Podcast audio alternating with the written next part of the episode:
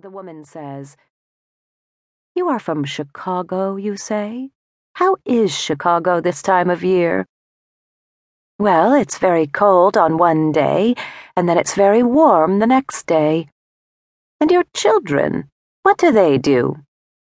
I have two painters, a woodworker, and a writer.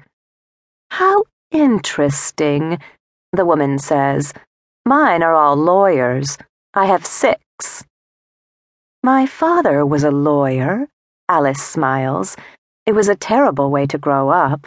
I'm glad none of mine went that way. The woman's facial muscles seem to harden, but are subverted by the skin hanging soft, always, no matter how tight her smile or her frown. It's possible I'm dead, Alice says, looking at the differing blues of sky and water. I'm sorry. Though the woman is looking at Alice, she seems to be most sorry for herself.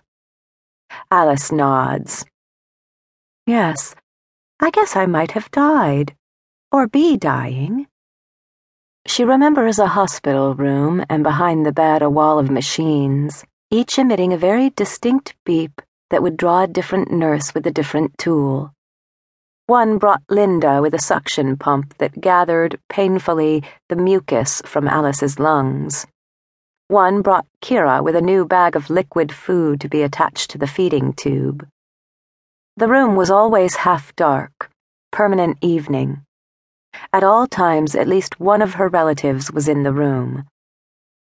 Uneasily, the woman comforts. I'm sorry to hear that. Alice nods again and stretches her legs out, covered in the skin of stockings, and wiggles her feet at the ends. Am I dead too, then? I don't know. Did you die? Alice asks. I don't remember dying. Well, maybe you didn't. Under the setting sun, the ship is stained red.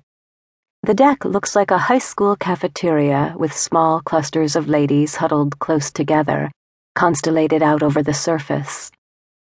They remember to worry about things they had forgotten to worry about at first.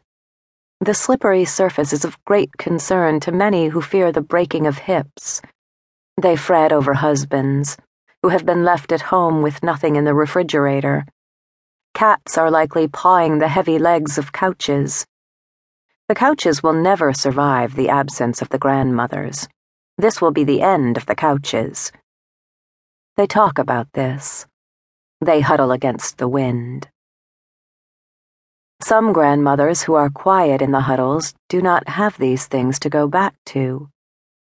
Some have not turned off their televisions in years, not in the morning or at night. They have freezers full of food ready packed for quick eating and the dents in the cushions where they sit all day.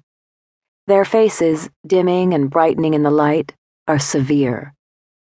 The dents do not repuff because they do not have a chance to do so.